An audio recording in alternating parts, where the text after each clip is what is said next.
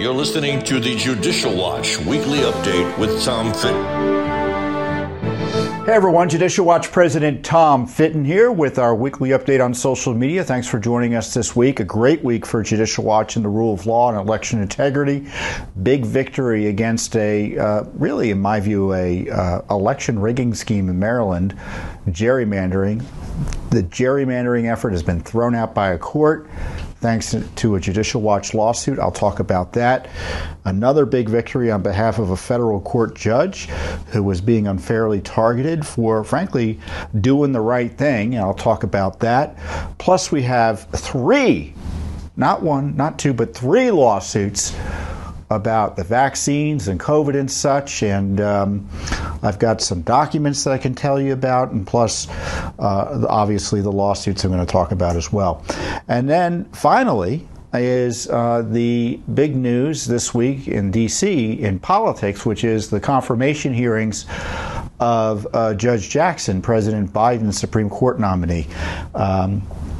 I thought the hearings were a disaster, and I'll tell you why, so stay tuned. But first up is our major victory on behalf of the rule of law and election integrity in Maryland, where we challenged on behalf of voters in Maryland the gerrymandered map of congressional districts created by the Democratic legislature there. We had a trial on our challenge. It was a challenge under the Constitution of Maryland, a Declaration of Rights, and we won. The court just announced today, issued a big ruling here. This is the ruling.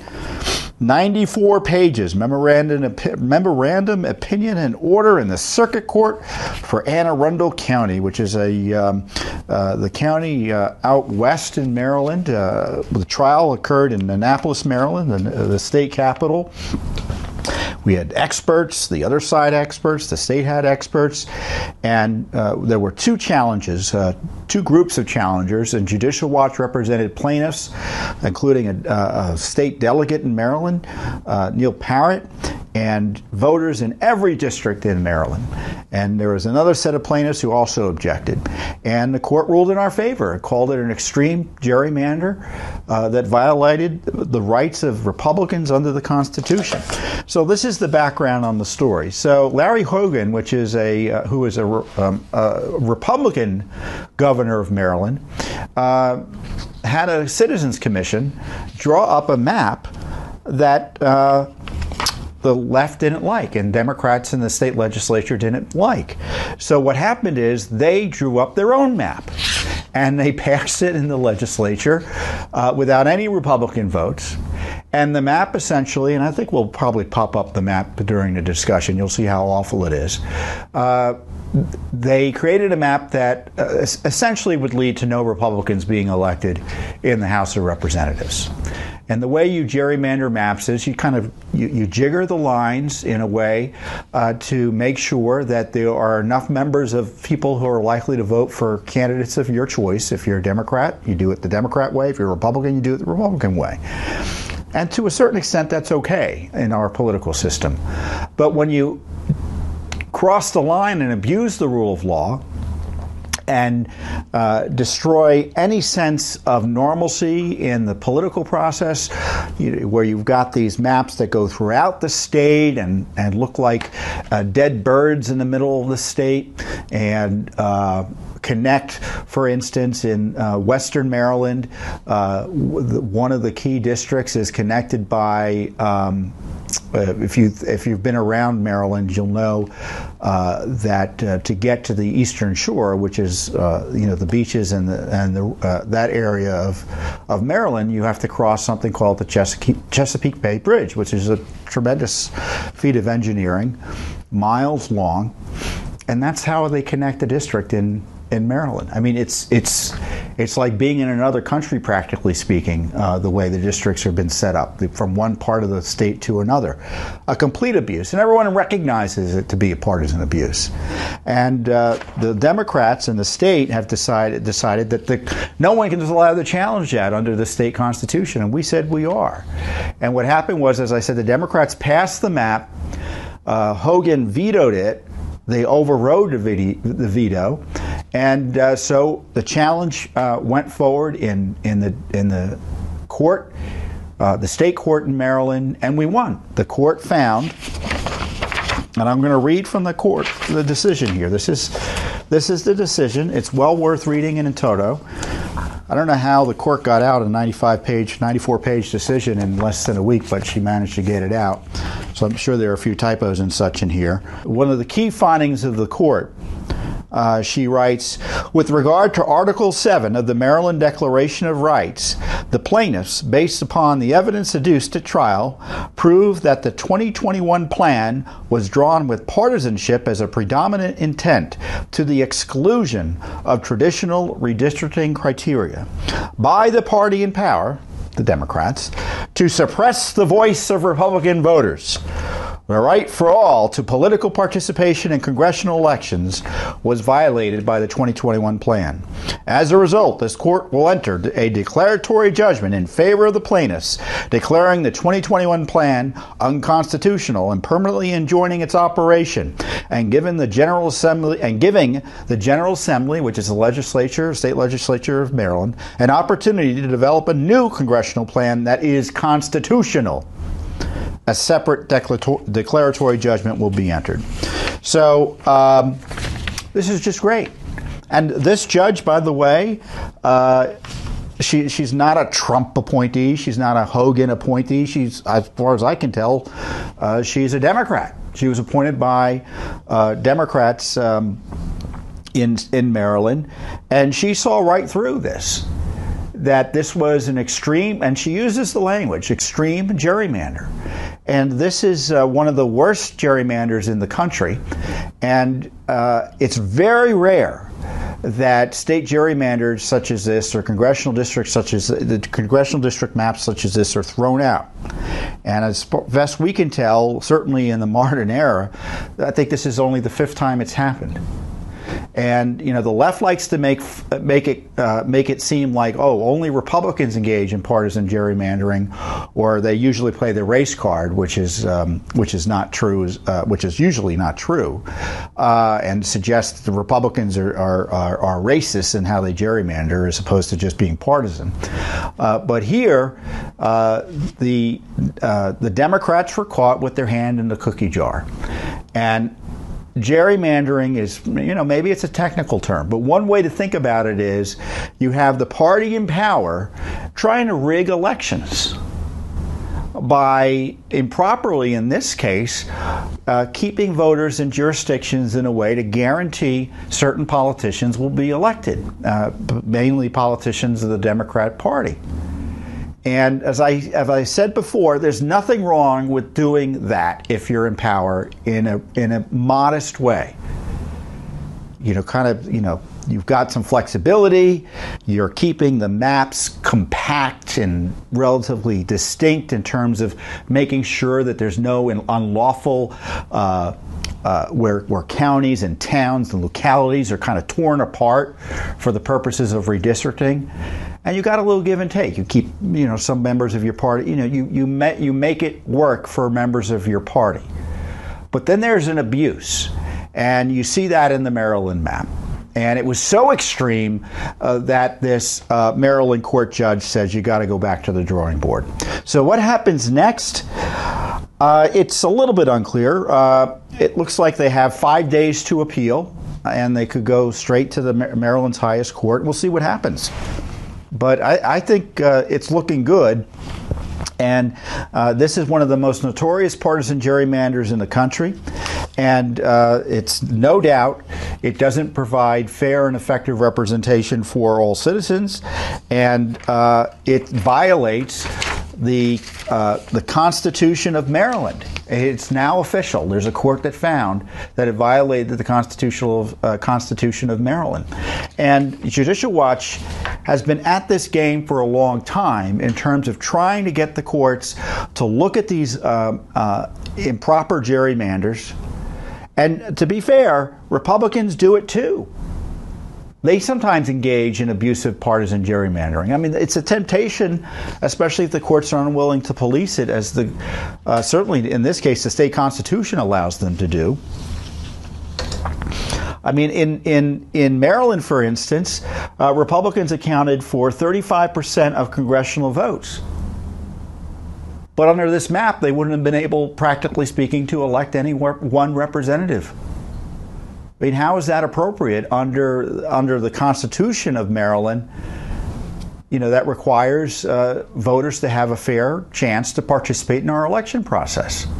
So this isn't even a federal constitutional fight. This is the state constitution, which has these broad protections that seem to prohibit this partisan gerrymandering. Indeed, the court suggested and agreed with us on that. And so we've been fighting this for years. Our lead lawyer and our election team, our lead lawyer is Bob Popper. Russ Nobile was on the team, and Eric Lee of our attorney staff as well. They all worked hard on this, so they deserve great congratulations. So the wonderful thing about this, the work I do, at least in these updates, is I get to come on and talk about all the other great work my colleagues here do at Judicial Watch. And of course, you know, our clients came forward and did this. You know, and you know what happens when you challenge the left. They come after you. So we're grateful for our clients coming forward, and Delegate Parrott taking some leadership on this as our client. And as I said, it's not a partisan issue. The Judicial Watch, Bob Popper, who is our lead attorney, he testified, as I told you a few weeks ago, in Florida. Ron DeSantis, his people knew that Popper was an expert on these areas, and he came down and testified against a gerrymandered district that was racist,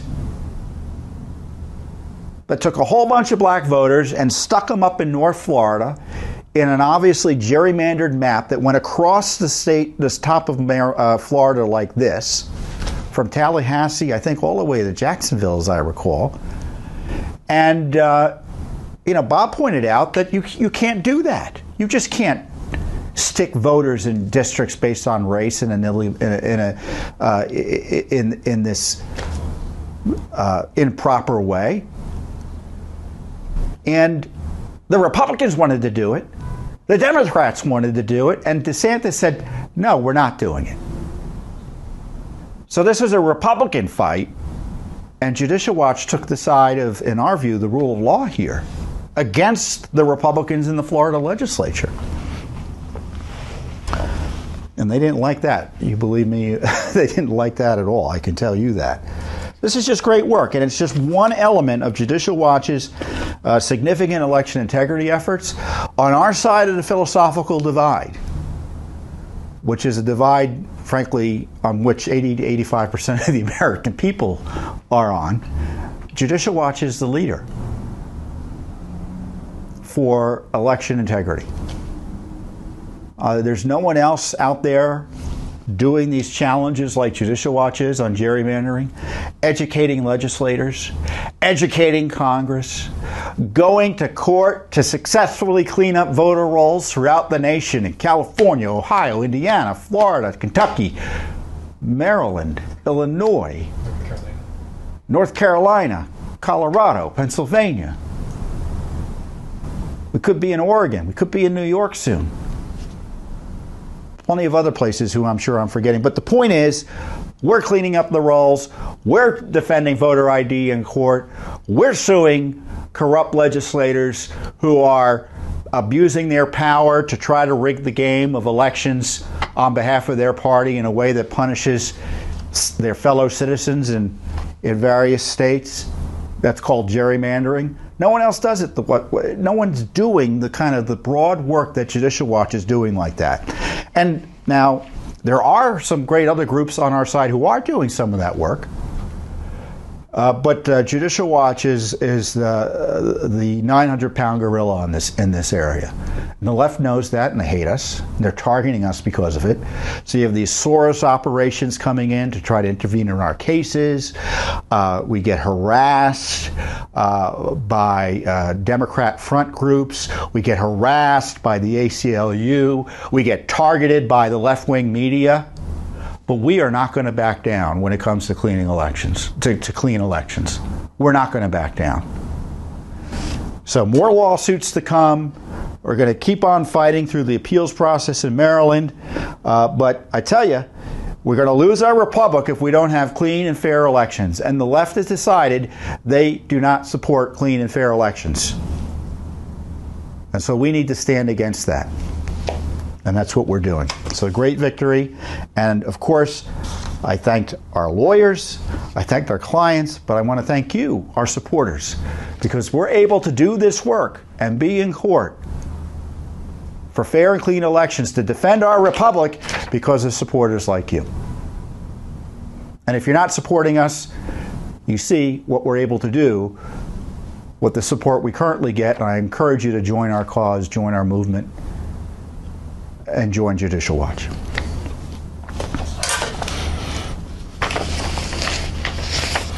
So, we hold Congress accountable, we hold the executive branch accountable, and we're Judicial Watch. We hold the judiciary accountable. And Judicial Watch had a big victory in against what's called the Sixth Circuit Judicial Council on behalf of a federal court judge who was punished, as I said, for doing the right thing. Now, the Sixth Circuit is essentially the vehicle for judicial discipline in the U.S. Court of Appeals for the Sixth Circuit, which governs in part Ohio. And we announced today that there was a settlement of an historic lawsuit that we had filed. And in that settlement, the Sixth Circuit Judicial Council is vacating an unprecedented and, as we say, a clearly unwarranted order by a disciplinary panel that found U.S. District Court Judge John R. Adams, our client, committed misconduct by objecting to undergoing a psychiatric examination and ordered him to submit to the examination. By the way, so I want you to think about that.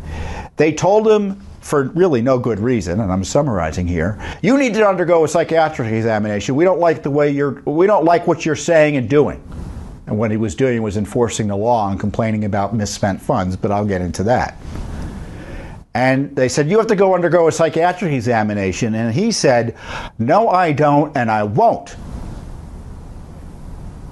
And they said he committed misconduct by objecting to undergoing a psychiatric examination. When we talk about Alice in Wonderland reasoning from our courts. So this is a lawsuit that's been out there a long period of time, relatively speaking. In September 2017, Judicial Watch filed a federal lawsuit challenging the discipline on behalf of Judge Adams, and he's based in Akron, Ohio. The Sixth Circuit oversees, and I said, and hears appeals from the federal trial courts in Ohio, Michigan, Kentucky, and Tennessee. So it's an important circuit. On August 14, 2017, the Committee on Judicial Conduct and Disability at the Judicial Conference of the United States upheld an administrative ruling by the Sixth Circuit Judicial Council, finding that Judge Adams committed misconduct when he issued a show cause order to a magistrate judge who missed a deadline in a Social Security benefits case.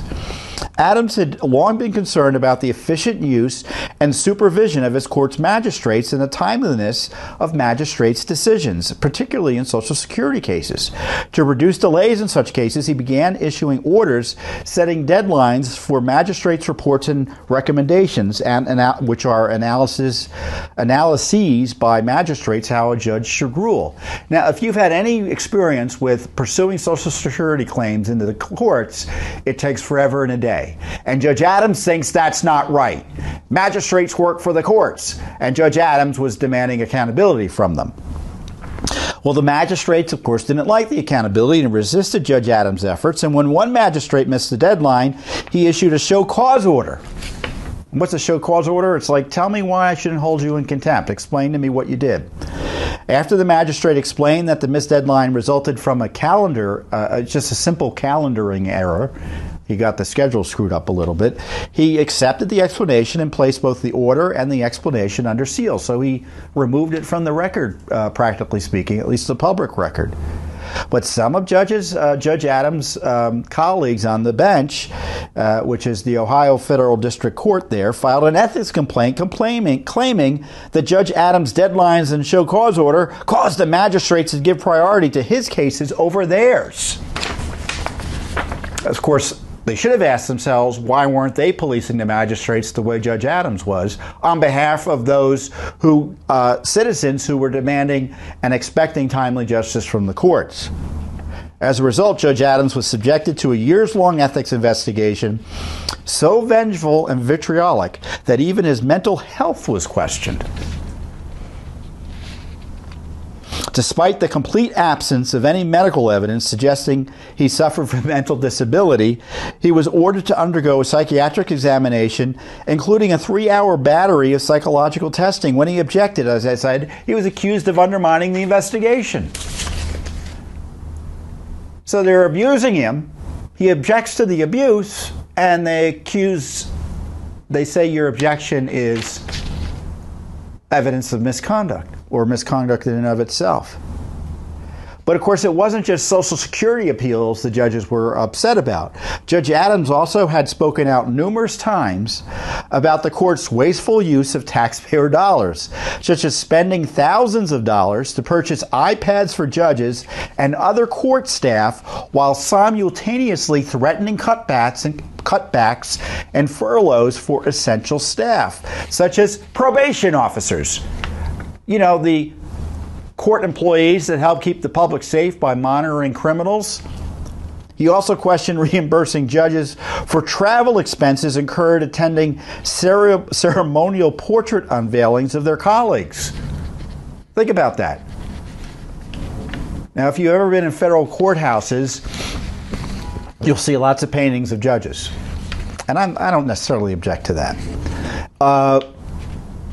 But what Judge Adams objected to was taxpayers spending money sending judges for the unveiling of these projects or these portraits. So that gets under the skin, obviously, of some of his colleagues who, you know, I guess expect the Judge Adams to keep quiet about things that he objects to in terms of waste, potential waste of taxpayer resources. Now, of course, no case has ever been decided in which a judge was forced to undergo a psychiatric evaluation, so this is quite the case and a very interesting one. But the Committee on Judicial Conduct and Disability of the Judicial Conference of the United States, which is like, you know, you think, so think of all these various circuits have these judicial councils which are supposed to police the ethics of federal judges. Then above them is the super committee, is for want of a better way of putting it, the full Committee on Judicial Conduct and Disability, which, you know, is above all the other districts, and it's based here in Washington, D.C. And they found that it was misconduct for Judge Adams to object to this unprecedented demand for a psychiatric evaluation. It also ordered him to endure 2 years of monitoring by a judicial committee and threatened to reassign his current caseload and ban him from being assigned new cases. You know, he's a federal court judge, constitutional judge, and they don't have a right, in our view, to mess with a federal official like this. No one voted to give them that power.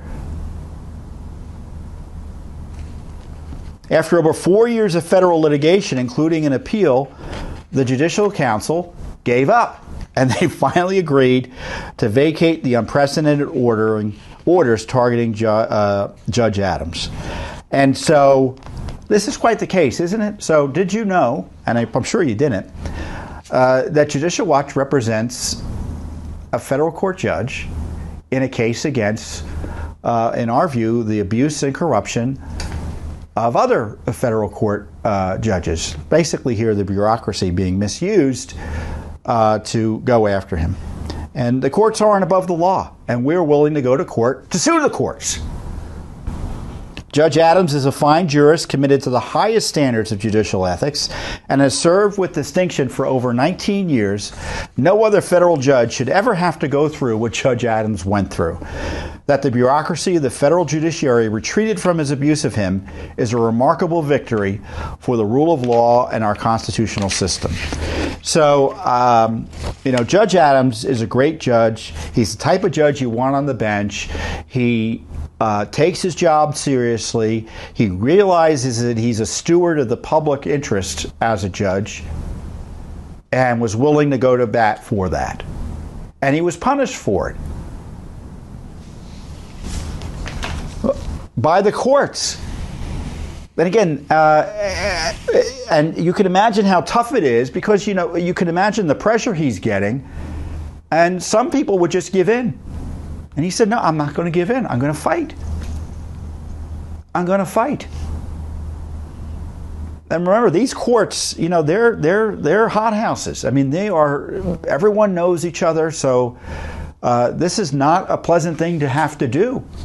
But of course, they were improperly targeting him. So he stood up for his rights, his constitutional rights as a citizen and a federal court judge. And because Judicial Watch was willing to push and push and push on this, they backed down finally. You know, the irony is, and I'll use this as a segue to the next discussion, is that the last appeal was before three judges in the U.S. Court of Appeals for the District of Columbia Circuit. One of those judges was Judge Jackson. So I got to listen to Judge Jackson at least consider this case, and I don't think they've ruled, and I don't think they probably will rule since we ended the case, but she was even skeptical of this. So isn't that interesting? So this is what I love about Judicial Watch. We sue Congress, we sue the executive branch, we sue state legislatures, we sue all sorts of government officials to hold them accountable to the rule of law. And we sue the judges where and when appropriate. We respect the judiciary. We obviously rely on our court system to achieve results on behalf of the American people in terms of accountability and respect for the rule of law and enforcing the rule of law. But that respect means ensuring that that court system abides by the rules that everyone else is supposed to abide in terms of treating people appropriately under our constitutional system. I mean, our court system is, and our rule of law system, I'm convinced, is the best in the world. It's not perfect. It's frustratingly slow sometimes, but I'm sure everyone thinks that way.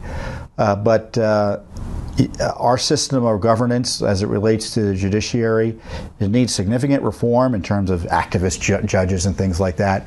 But the ability to go to court is, and generally get a hearing, is something that is a precious right we have here in the United States, a right not afforded to many others. And we're going to protect that right by making sure the judiciary is the best it can be. Next up, before I get into our COVID cases, I want to talk about Judge Jackson's nomination. She had her Senate confirmation hearings this week, and I don't know if you watched them. I personally thought they were a disaster for her. I thought, and I knew she was an extremist. She was an activist on the bench. She was an activist off the bench. And during her hearings, she said essentially that she's an originalist, which, of course, now all judges say at the federal level, which I guess is at least a victory for those of us who believe in the rule of law and that judges should apply the law and not make it up as they go along and politicize it. But, you know, that's something all judges have to say nowadays, because to kind of come out and say that, well, you know, I believe I should be able to apply the law as I see fit, no matter what the Constitution says, that doesn't even pass muster even for many Democrats these days. Now, the issue of that came up that I was kind of vaguely aware of beforehand, but didn't realize until the hearings, and this kind of shows the value sometimes of having these hearings, is that her activism to obtain more lenient sentences for pedophiles.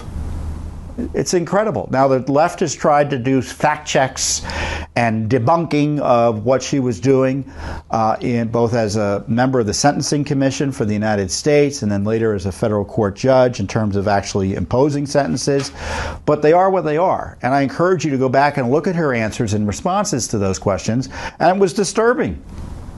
I mean, she clearly has a different approach, I think, than most Americans to sentences for pedophiles.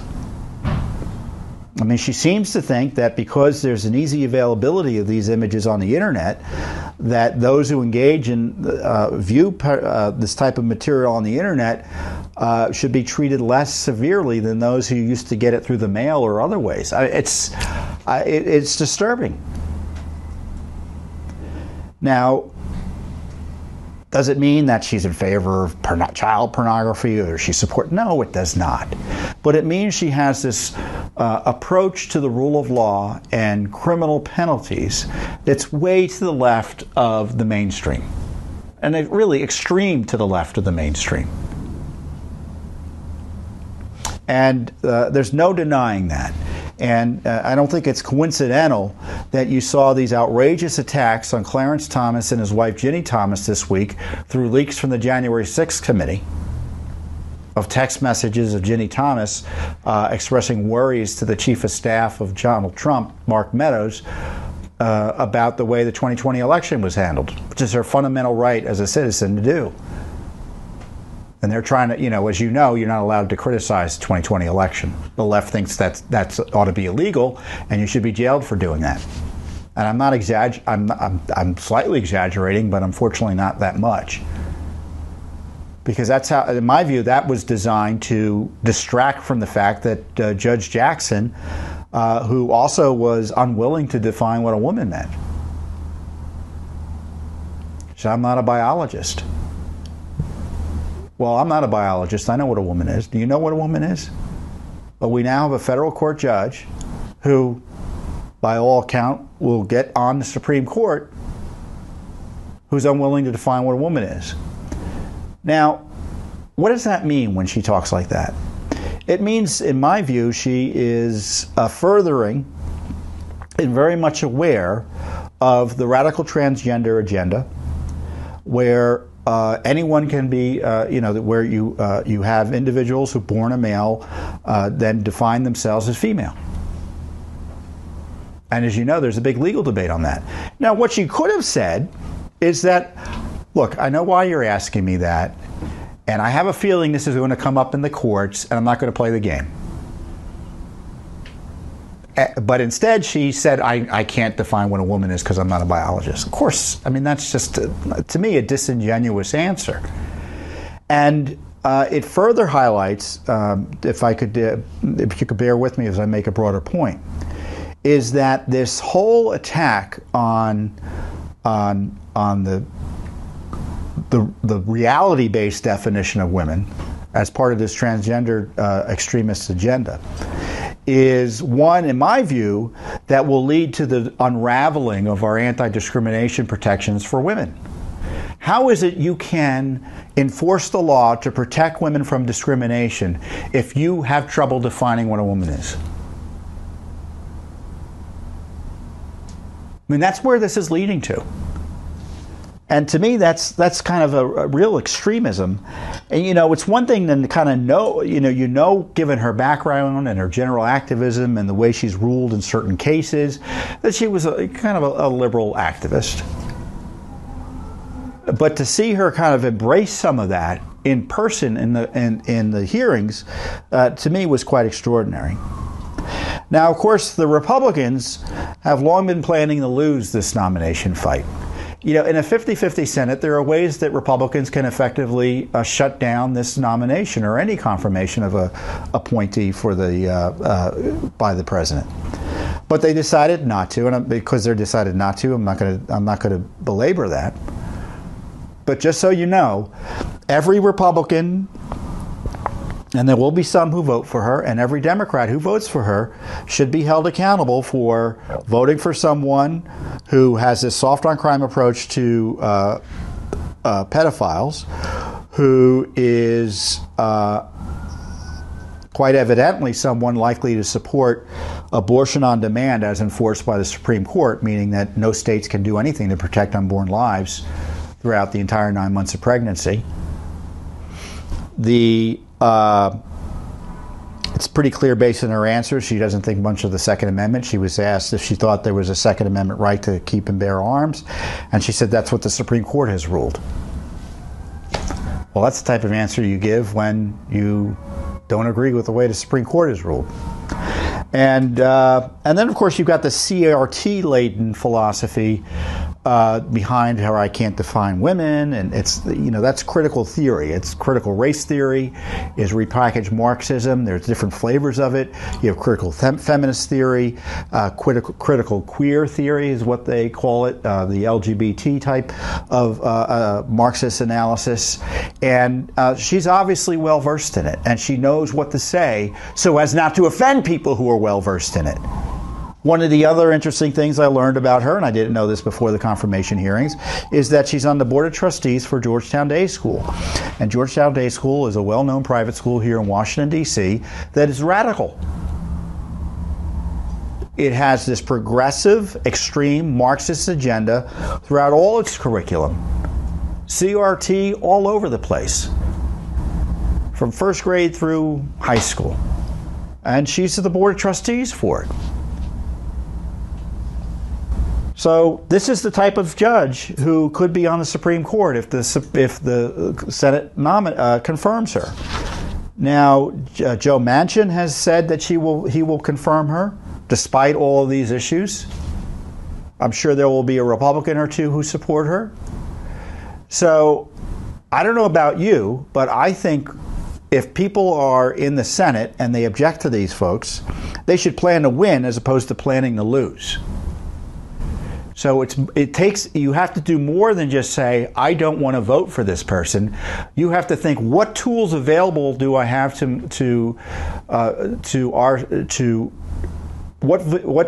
me start over. In my view, you have to do more than just say, I'm opposed to someone like Judge Jackson. And you have to say, what tool you really have to say is, well, I'm opposed to her, and I want to actually defeat the nomination.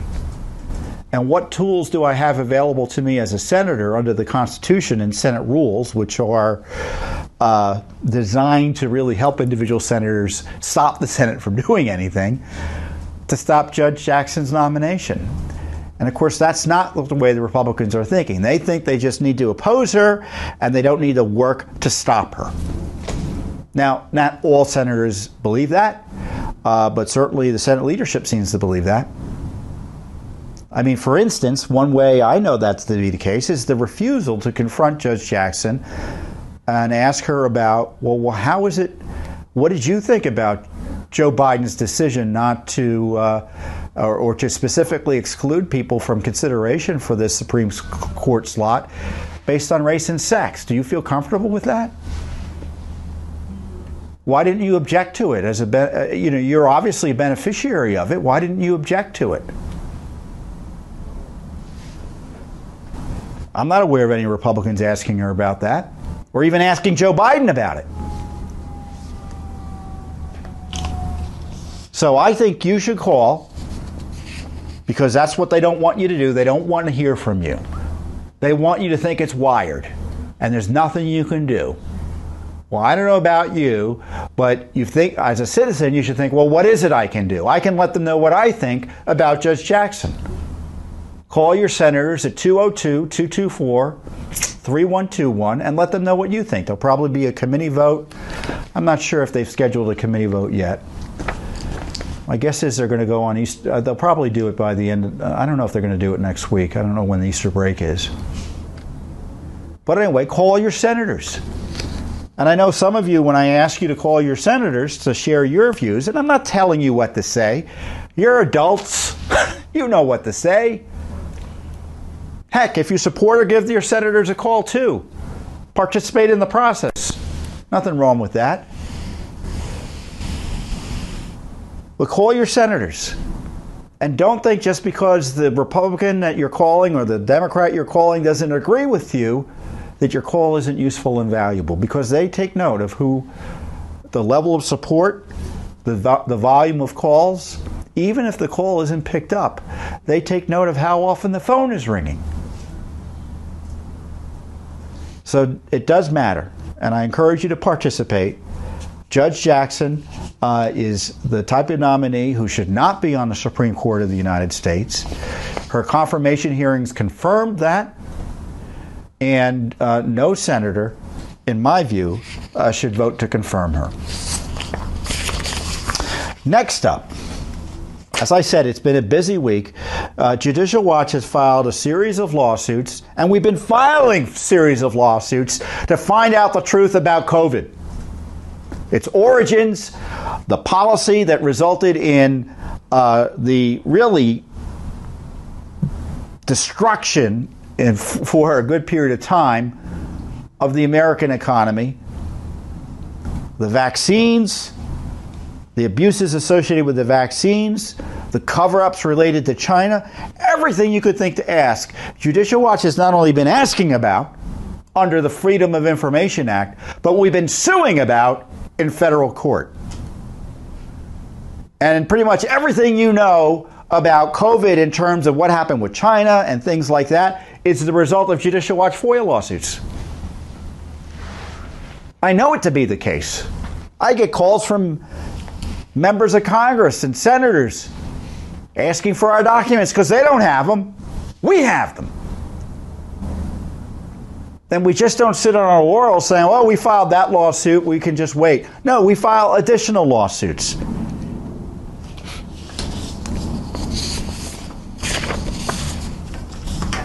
The American people, for instance, have the fundamental right to know about the safety and efficacy of these vaccines, these COVID vaccines. Now the left media and the deep state, health state, the Fauci agencies, WHO, you know, we're not allowed to ask questions about the vaccines. All reasonable questions you could ask about any other drug, you're not allowed to ask about the vaccines. And if you do ask the questions, you'll be censored. But we don't back down. We not only ask the questions, we go to court to vindicate our right to know the answers to them. And accordingly, we have sued HHS, the Health and Human Services Department, which is the gargantuan agency that overruns or oversees, I guess overruns may be a Freudian slip, all these other government agencies that you may be familiar with because of COVID. NIH and Fauci's NIAID. I hate using acronyms. Whenever I'm editing material for Judicial Watch, unless it's like the IRS or the FBI, something that obviously everyone knows, I say, don't call these government agencies by their acronyms. That's, I mean, people in D.C. hesitate to figure out what all the acronyms mean, let alone people outside of D.C. So that's the National Institutes of Allergy and Infectious Diseases. So that's Fauci's agency. So we sued HHS for communications about the vaccines, specifically their safety. Now, there's been controversy about whether the federal government has been adequately tracking these adverse event reports. Now, what are adverse event reports? There's a system in place related to vaccines that encourages people who think they've had an adverse event related to a vaccine to report it to the federal government through this reporting system. And doctors can do it. Nurses can do it. Healthcare providers can do it. Doctors can do it, you know, your personal physician, and you can do it. And it doesn't mean you're allowed to, under law, to mess with the system and report something fraudulent and issue fake reports. In fact, you can be prosecuted if you do so. And the government encourages you to do so. Now, if you listen to the left media, they say, oh, no, you stay away from it. Oh, and you can't draw any conclusions from the VAERS reporting system. Well, that, I think, is scientifically accurate, and the government says that just because something's on the system doesn't mean there's a causal link. Now, the mirror of that is it doesn't mean there isn't a causal link, but you can't draw a conclusion one way or another. Now, the media wants you to believe, well, you can't draw any conclusions based on what you see in VAERS. The other big issue is VAERS cataloging and capturing all the negative side effects of the vaccines. Now, if the vaccines are working and they're doing great things, you know, maybe, you know, this is the risk-benefit analysis people have. I mean, to me, as citizens, you have a right to look at this database and draw your own conclusions about whether you want to take the vaccine based on what you find. The government, you know, the big left Media operations don't believe that. I do. I don't know. I guess I believe in freedom. Small little thing like that. So essentially we sued the FDA, now, which is also under HHS. And this is what we asked for. All emails sent to and from members of the Vaccines and Related Biological Products Advisory Committee regarding adverse events, deaths, and or injuries caused by investigatory vaccines for the prevention or treatment of SARS-CoV-2 and or COVID-19 currently produced by Pfizer, BioNTech, Moderna, and or Johnson & Johnson. Now that committee we sued for information about, quote, reviews and evaluates data concerning the safety, effectiveness, and appropriate use of vaccines and related biological products which are intended to use in the prevention, treatment, or diagnosis of human diseases, and as required, any other products for which the Food and Drug Administration has regulatory responsibility.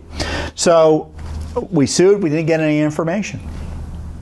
What are they hiding? Americans, as I said, have a fundamental right to know about any and all safety issues tied to the COVID vaccines. And the government's unlawful stonewall on this issue suggests they have something to hide. Do you agree?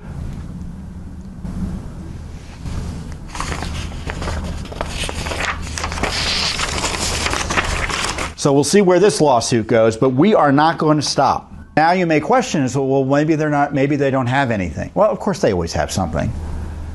But we already have an admission, and this is a story I think 3 or 4 weeks ago in the New York Times, that they had been withholding certain COVID vaccine data.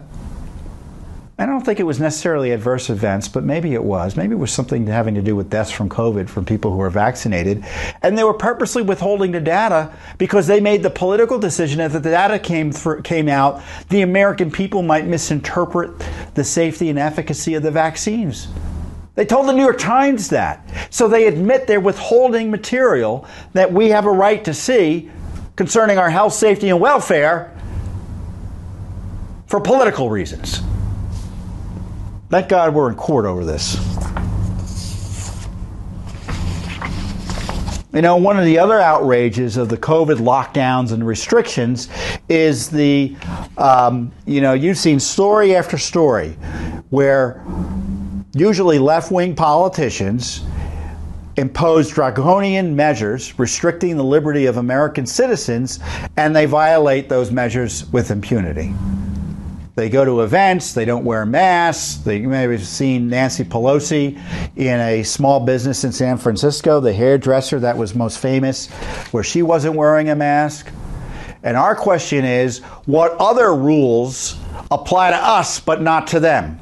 Rules for me and not for thee. That's the approach on COVID restrictions for too many bureaucrats and politicians.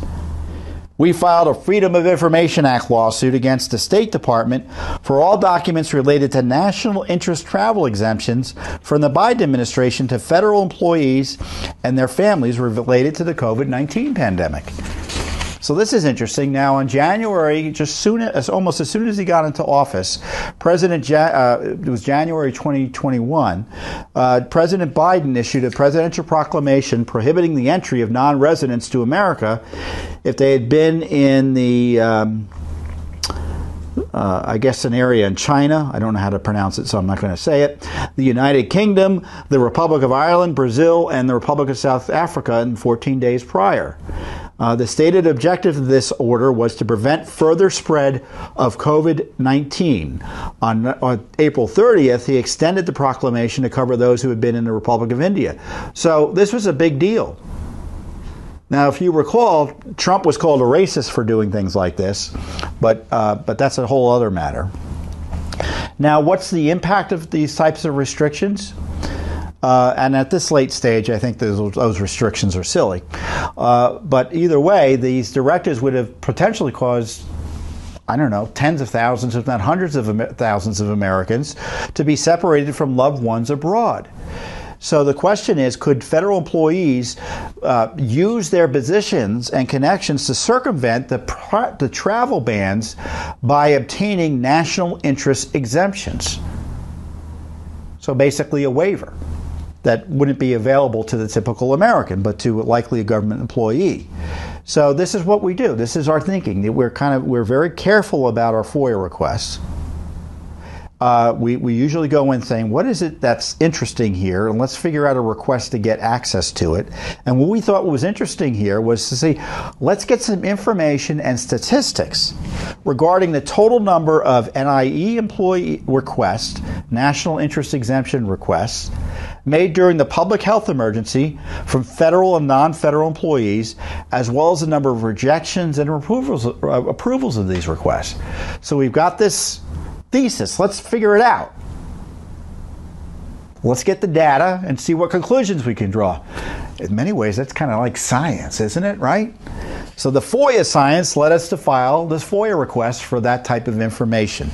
And of course, the government being the government, they don't care.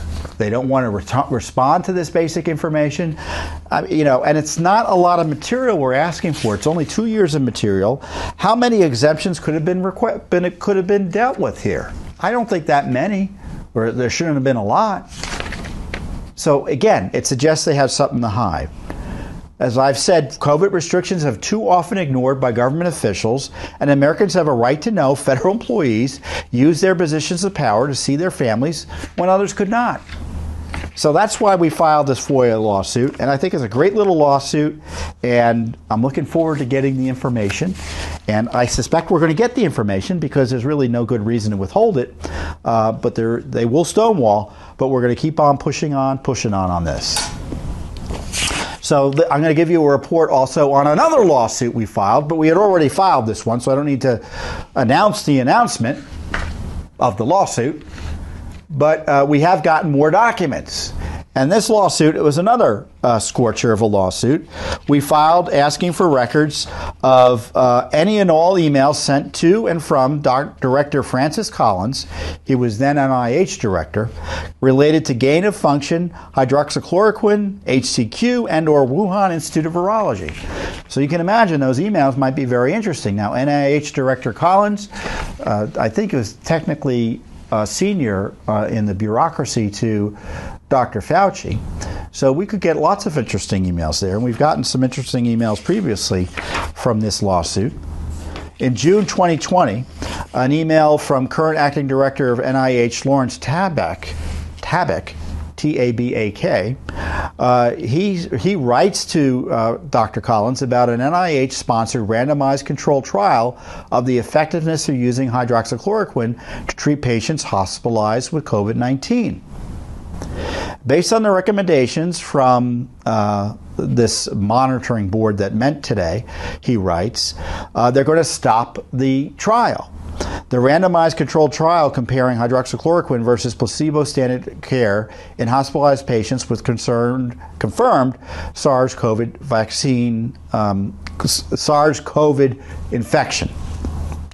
infection. Again, this is early on, relatively speaking, unfortunately, in the pandemic. It was in June of 2020. This was a scheduled interim analysis, actually the fourth in a series looking at both safety and outcomes. Bottom line, there was no harm signal. So it seemed to suggest, and this was something that was emphasized in the original. However, based on the conditional power analysis, there is less than a 1% probability that HCQ would prove more effective than standard of care, even if we enrolled twice the number of patients. Therefore, we're concurring with the recommendation and stopping the trial. Okay? So they found that there was no need to continue the study. So Collins replies and copies Dr. Fauci in the reply and says, well, that fits with the outcome of the recovery trial. Again, that emphasis was in the original. I hope the agency will publish these results quickly. And he says that he's looping in China and Tony. And Tony Fauci responds the next day, the same day, says, thanks, not unexpected, but good to have solid evidence behind our recommendations. We now need results of the trials per prophylaxis. So isn't that interesting? It just hit me reading that quote. They make recommendations and then they seek the evidence for the recommendations. Isn't that curious?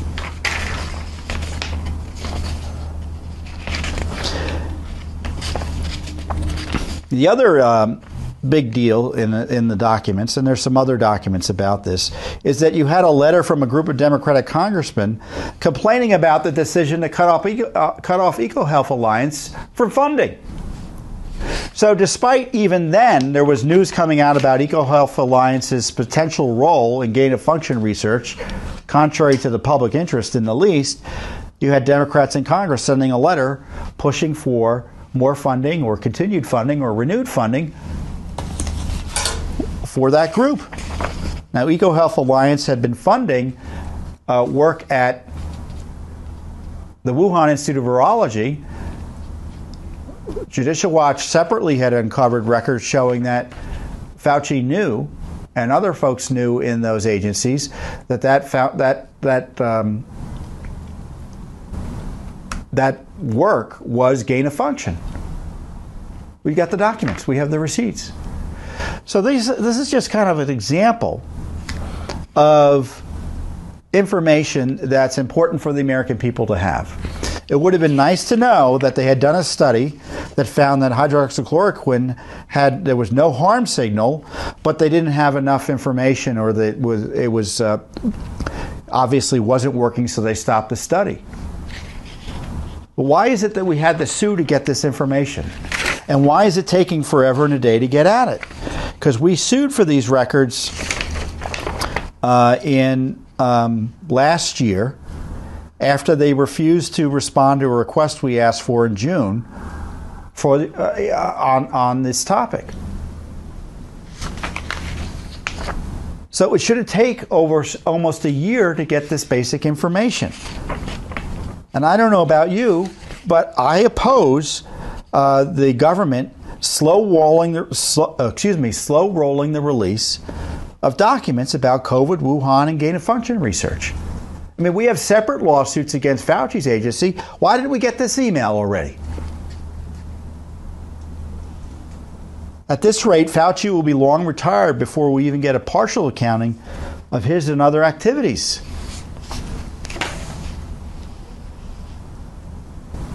Boy, there is a lot going on at Judicial Watch, don't you agree? Election integrity, COVID, suing the judiciary, highlighting the leftist assault on the rule of law in our Supreme Court. There's few doing as much as Judicial Watch in these areas. And as I said, I encourage you to support Judicial Watch. We can't do it without the support of the American people. We rely on your support to do this good work. And if you think this work is important, not only do I encourage you to support this work, I encourage you to tell other people to support this work and share information that I'm sharing with you with others, with your family and your friends. So, we will succeed and do more and do better with more support from you and other American citizens. And with that, I'll see you here next time on the Judicial Watch Weekly Update. Thanks for listening to the Judicial Watch Weekly Update with Tom Fitton. For more information, visit www.judicialwatch.org, because no one is above the law.